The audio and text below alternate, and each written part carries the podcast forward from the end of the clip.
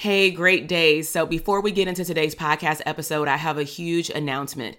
We are bringing back the Abundant CEO Private Practice Bootcamp. This is a three day virtual party that I'm inviting all mental health therapists that either want a private practice in the next six to 12 months or you already have had a private practice, maybe for the last year, five years, or even over a decade, but you want to understand wealth and cash flow in your company. You want to learn how to show up as a CEO and work more on your business versus in your business. Maybe you want to assess the health and the wealth of your current or future private practice to really see if you're on the right path to increasing your revenue, to growing your practice, maybe to streams of income later or maybe even a group practice. Bottom line is, you will walk away from this three day boot camp clarifying and understanding your niche, understanding how to show up as an abundant CEO and most importantly, assessing the health of what you believe is a profitable private practice. So head down to the show notes and go to the link drtk.com forward slash links and sign up for the bootcamp. I'll see you there. Now let's head into the podcast episode. Welcome to the Branding for Abundance podcast. My name is Dr. TK. I am a licensed clinical psychologist and success coach. My goal on this podcast is to simply teach you how to proclaim your victory in your relationships, academic and career endeavors, business, money, and your mindset. Learn some simple tools and techniques to brand your life for abundance and live your epic lifestyle. Okay, so let's go ahead and get started today. So, I'll be introducing to you the five stages of the grief and loss cycle. So, if you want to get a visual of this, you definitely want to head over to Google, um, type in the five stages of grief. The two individuals, um, or I'll just say the name of the people who developed the theory, is Kubler and Ross. So, K U B L E R and Ross and they developed the five stages of grief and loss. And the reason why I thought this topic would be very applicable to what's happening right now in our global universe and our economy is that um, a lot of individuals don't really know how they feel. They don't know what to feel. They don't know if it's okay to feel something. And they can't find the words to describe it. So, two weeks ago, I happened to be meeting with one of my adolescent clients. And as she was talking about everything she was missing out on, because this is her 11th grade year, um, her best friends are seniors. So, clearly, their end of the year got cut short. I started recognizing that, wow, she sounds just like someone who I would do grief and loss uh, counseling with. And so I decided to go with my gut and introduce to her the grief and loss cycle. And believe it or not, she was able to resonate with the cycle, which I'll share with you in a moment. Um, 1000% and it was actually able like she was easy she was able to easier um, I don't even know if that makes sense, but she was able to communicate more effectively with her mother. And I was as well as far as explaining what was actually happening with her so that we can put a name to it. Because let's be honest, that is typically what probably drives us the most like, you know, insane, crazy, like, uh, like all over the place is because we're walking around like it has to be a name to this. Like, this is crazy, you know? And so, let me go over the grief and loss stages. And what I would want you to do is think back specifically related to COVID 19, because I do understand that people experience grief and loss on multiple levels. So, with grief and loss, we are talking about it in terms of how it's applicable to you in, re- in relation to COVID 19. But grief and loss can actually be applied to two, two different groups of people. It can be um, linked to you, of course, losing a loved one to death, right? And that could be COVID 19 as well. But people identify with um, you know, different family members or friends that passed away and they've been through this cycle and not realized it because they didn't have a name for it. And then there's a second group of people that are actually walking amongst us, but we would call them what we would consider maybe the walking dead. Maybe they have lost a part of themselves. Maybe they have lost um, a relationship, a marriage, you know, but somebody's still alive, you know? So I'm going to introduce to you the five stages of grief and loss. And I want you to identify, based off of what you've experienced during COVID 19, what stage are you currently in? And then if you can take a look back, can you actually see yourself going through the other stages? So, st- and, and let me just say this about these stages because unlike other psychological theories, that go in order, meaning you cannot go to level three unless you made it to level two and processed what you needed to go through.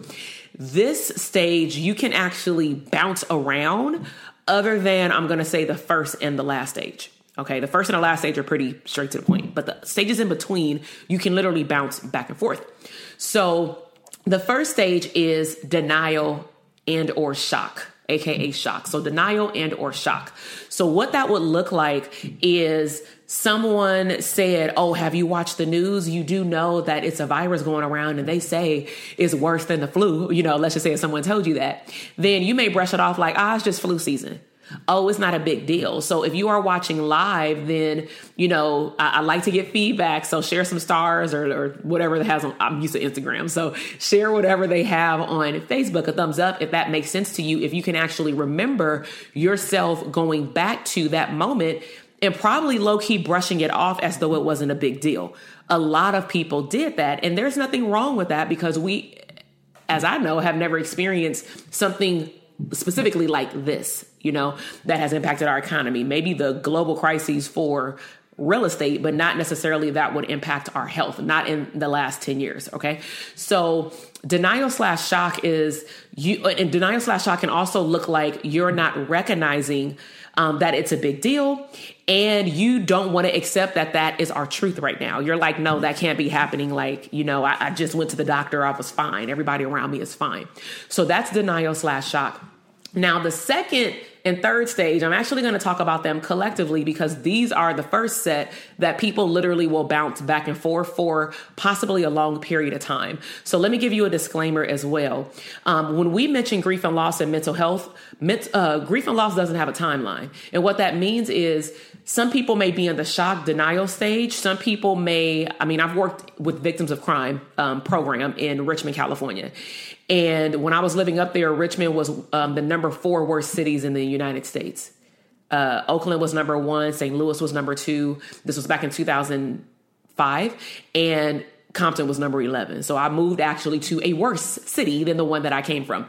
And so um, when I lived up there and I worked with victims of crime, you know, in the four years that I was there, I have met, and this may resonate with you because I'm trying to explain in layman's terms so you can so you can relate to these stories some of the cases that i've seen. So in particular and this may be you one grandmother lost her daughter. I met the grandmother because she was referring her grandson. Her grandson's mother was murdered by her fa- by his father. So the dad killed the mom and then the siblings and i'm telling you this for a reason the siblings sought found the mom's sorry, this is too gory, but the, the, siblings found the mom in the park. Okay, that's all I'll say. So the child was only two years old. He has no recollection of what happened, other than them having a shrine for his mother in the living room. He vaguely remembers her because he was only two, and when I saw him, he was seven. The reason I'm using this as an example of denial slash shock and that grief and loss doesn't have a timeline is that everybody can gr- go through grief and loss differently. So I'm also saying that because you may be looking at other people and wondering, well, why are they so antsy? Why are they having breakdowns? Why are they angry? And everybody experiences grief and loss very differently, even if you're still alive. So with this grandmother, she actually was very detached from what was happening with her other children that were impacted differently. So some of her children turned to alcohol. Some of her children turned to drugs. Some of her children turned to just not doing nothing with motivation, being very depressed. For her, she dove back into work. And some people from the outside looking in, or people who don't understand, I'm going to say the poverty community, the lower SES community, you may assume like, oh, she just don't want to talk about it. She don't want to process it. What's the problem? She's being resistant. She's not being resistant. The fact of the matter is, she raised four grown children, and overnight, because of the death of her daughter, her only daughter with three sons, she had to become another mother instantaneously um, of taking care of her two year old grandson because clearly his father couldn't take care of him because he had gotten arrested. Okay. And so, um, there's no timeline. And I saw her five years after her daughter was killed. And she still could not really talk about the death.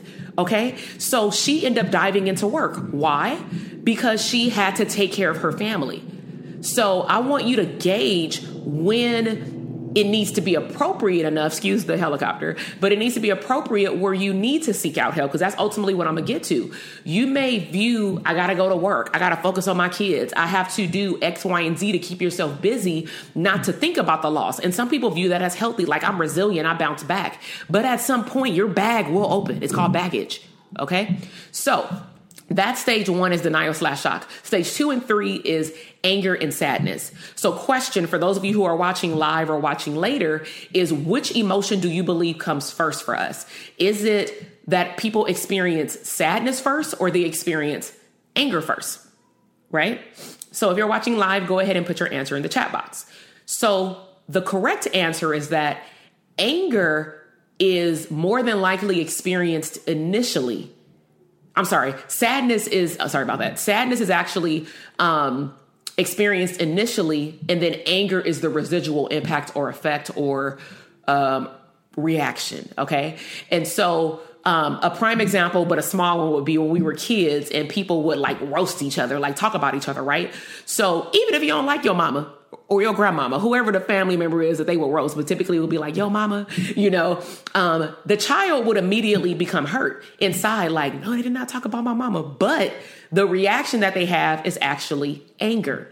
Why? Because anger is actually more socially accepted, even though we don't like people to get angry. Let's be honest. If we look at males, specifically black and brown males, look at what's accepted. Look at what we tell our children. I even have to catch myself when I'm talking to my son that's two years old, like, stop whining because I want him to use his words, but I have to be very honest that I have to check myself a lot because I do want him to grow up and to be able to verbalize himself.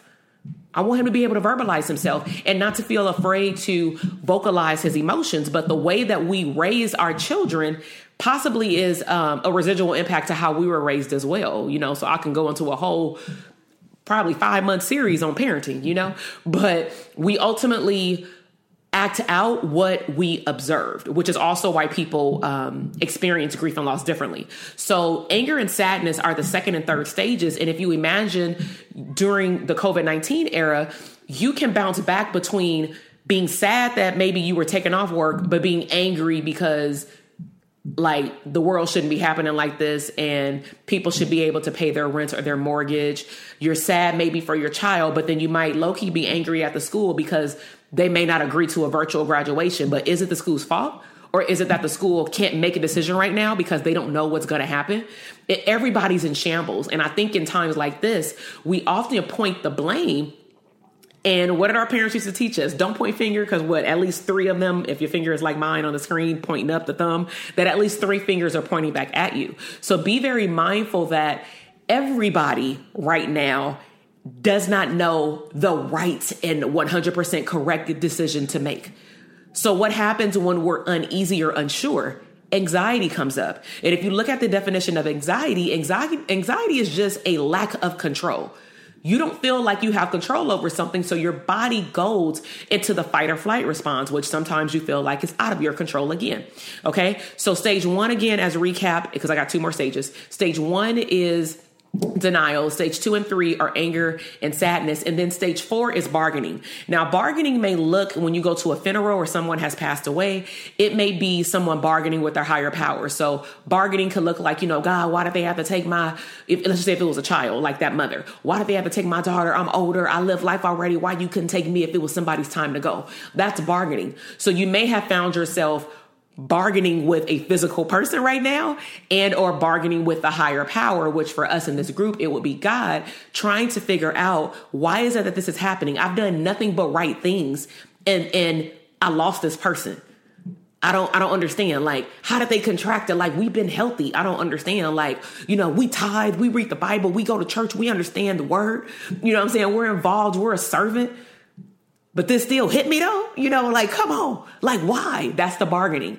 So I'm also giving you this information because a lot of individuals who are experiencing what I'm describing, they may view it as abnormal and then you feel like something is wrong with you. And I'm here to tell you that yes, you should go get help, especially if it's impacting academic performance if you're in school, occupational functioning if you're currently working even from home and or in the field, and or if it's um, impairing your relationships with family or friends or loved ones, meaning your tolerance is a lot shorter and now you're causing arguments for no reason, then yeah, you may want to go talk to somebody, okay? So after bargaining, the last fifth stage is clearly um, acceptance. Okay. So with acceptance, um, a lot of people don't like to even reach that stage or say that they've reached that stage because, and I've asked some women who I worked with where they were coming either from prison or off the streets, um, drugs, prostitution, they clearly had lost a piece of themselves. So I had to educate them on this process, the grief and loss, and that we just got to get you back, but a new you, not the old you, you know? And so what I asked them is, why is it that you've put off grieving the loss of you and or a loved one because for some of them it was a parent and one of the women spoke up in the group. This was a couple of years about 10 years ago now. And she said i feel like if i accept it that means that i'm forgetting them. I'm forgetting where i came from. I'm forgetting my mother. And i'm like well that's not true. Yes you have memories and acceptance is not forgetting. It's accepting the fact that you've processed this loss and that you're accepting that it's another chapter waiting for you and you have to decide how you want to live out that chapter.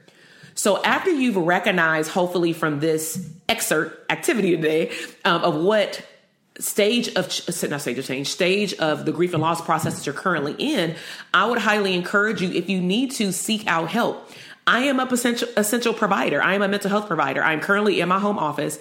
I do 100% of my therapy online, but there are agencies that are still open that are seeing clients online. Um, clearly, if you go to our church, um, my rule is that I prefer not to see um, church members for one on one or family or group therapy. If it were workshops, that's different. Um, but that's just my boundary line. However, I am here for referrals. So some of the referrals that I have for you today is psychologytoday.com. When you go there, you simply plug in your zip code. You preferably should check what insurance you have, kind of like shopping for a therapist and sort out who what type of therapist you're looking for. Um, if you know that you want individual family or you know therapy for your child, then you can sort that out because you want to make sure it's a good match for a therapist. Um, also, I am a um, advisory council uh, member of the um, Taraji P Henson Foundation. So if you go to Boris B O R I S L Henson Foundation. And I know that the creative team is going to watch this or they're watching now. So if we can put or plug in this website on here, I'll, I'll give you a little bit more information about it. But if you go to Boris L. Henson Foundation.org and you um, fill out a form as a potential client, if you do not have insurance, and or if you've been actually trying to find a therapist but but nobody has been calling you back or you haven't found someone who actually can help you with your problem we are catering services specifically only though to covid-19 so this is my disclaimer for that if you had trauma or something that you hadn't processed before COVID 19 happened, I would actually encourage you if you do go that route and fill out that form, if you don't have coverage and you need therapy right now, we can give you up to five sessions once we match you with a therapist, which you actually have to go on the database and find a therapist and then plug it into the form. But you can only see the therapist for only up to five sessions. There is no extension. There is no, I had trauma prior and I need 10 sessions. Your job, and I'm telling you, please do this. When you link yourself with the therapist, please let them know what your history is so that they can do their due diligence with saying maybe we we can work for five sessions but part of our goal would be primarily linking you with a provider that can see you long term because maybe you can't pay their private pay fee. Maybe you're not working right now. Maybe you're not going back to work. I'm not sure. But you can go to the Boris L. Henson Foundation.org and we are catering to clients all over the United States. So you will be matched with somebody in your state, a licensed mental health provider, whether they're a marriage and family therapist, counselor, clinical social worker, psychologist, psychiatrist a lot of us are on that platform, but you have to see someone that's licensed in your state. Okay. So go to that website, go to Psychology Today as well. If you have insurance, I would encourage you to go to psychologytoday.com and also call your insurance. Tell them exactly what type of therapist you're looking for. So don't just say, I want a therapist. If you want a woman, say, I want a female therapist. If you want a male therapist, you want a male therapist. Now, depending on how niche down you get as far as your ideal therapist, just note that they'll tell you who's in the platform on the panel, but that doesn't mean that they have availability. So they'll typically give you maybe three to five people, research the people online, look their profiles up on Google website Psychology Today, read about them, make sure they're a good match because you need to protect your history. You should not be shopping around for a therapist, meaning going to see five different therapists for intakes to see which one you like. You are technically opening up your Pandora's box and you got to keep doing it over and over and over again. That's not healthy. So I'm asking you to do your due diligence as well and at, and and be as much as transparent as possible when you contact the therapist and say, "Hey, I'm looking for a therapist. Um, 100% COVID 19 has impacted me. Um, I've been placed off work. I have kids at home. I have a spouse. I have anxiety, panic attacks. I can't sleep. My appetite has went up. I've just been all over the place. Tell them the truth because we can only treat you based off of what you tell us. Okay, so be as transparent as possible and answer their questions. A consultation is not a, a therapy session. All you're doing is making a match. They're going to call you, they're going to schedule an appointment, and then you'll go and do your full intake. So again, if you have any further questions, please make sure that you comment if you're watching this live on Facebook and or record it. If somebody is listening later on um, either my or the church's podcast, feel free to reach out to me. My email is hello at drtk.com. However, I do have rules for the email. The email system is not made for a therapy session the email is made for suggestions of linkage. So if you say, um, I have Kaiser insurance and I don't really know what to do when I call them, can you can you go through the questions that I should ask them again? That's what I'm here for. Okay, that's what I'm here for. But listen to the video again or listen to this podcast again if you need specific instructions about finding a therapist linked to your insurance. I've given at least two big ones. One of them is free for people who don't have coverage. So, what I'm also telling you is that there's no excuses. The only excuse is you. You can choose to not seek out services or you can choose to live in whatever state you're in. But just note that it, you always have a choice. Okay. So we talked about the five stages to grief and loss. I've given you resources for mental health. And what I want to leave you with is this quote or more so statement is you need to take ownership of being a victor, not the victim. You may be a victim that succumbed to, uh, a household with a lack of income right now or financial stability.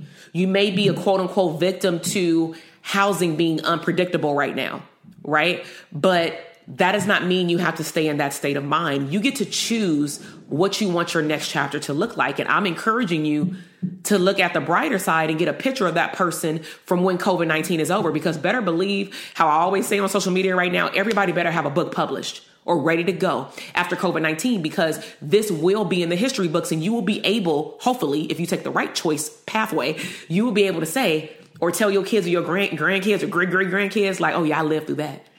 You know what I'm saying? Like, oh yeah, you know, we, we got impacted bad. I, I, I caught it and I'm a survivor too. Because we have some survivors that are not, some people are not opening up about their story and people need to hear more about those stories. So I'm very grateful for um, two people that I know that are survivors. One of my coaching clients that's in New York, she's a psychologist, and then another person at our church. They spoke out on social media about being a survivor. This is real. Okay. But you don't have to succumb to the negative mindset of being stuck. That's what we're that's why we're doing these series. So again, if you have any questions, make sure that you comment on the bottom of the Facebook um, post, and I'll make sure to get to those um, by this evening. If you're on the podcast, make sure that you leave both of our channels wherever this podcast shows up. Make sure you leave us five stars and subscribe to the podcast. And, um, you know, share on social media too. Like, take a snapshot of me. I held my picture long enough. People on the podcast can't see it, but take a snapshot, rewind the photo and take a snapshot and, and drop on social media what you learned and also share this with other people that need to hear it because you may be surrounded around people who are stuck in their mindset and you're like, dang, only if you can listen to what our church had today or what the podcast have today. But share this resource with them. So I'm out. You guys have a blessed day. Uh, I really hope to see you in next week's lesson. Typically, what we do, or at least what I'm doing with these uh, topics, is I'm looking at the trends to where people are stuck, also what my clients are bringing in. And this one was a big one as it relates to the grief and loss process of losing different pieces of you during this time. So I will see everybody next week. And if you're listening on the podcast, we will see you on the next episode. Bye. Thank you so much for listening to the podcast episode today. I am super excited to see your growth in your business, career, money, and relationships. Be sure to check me out on Instagram at Dr. TK Psych, where you can find daily inspiration and tips to live your abundant lifestyle.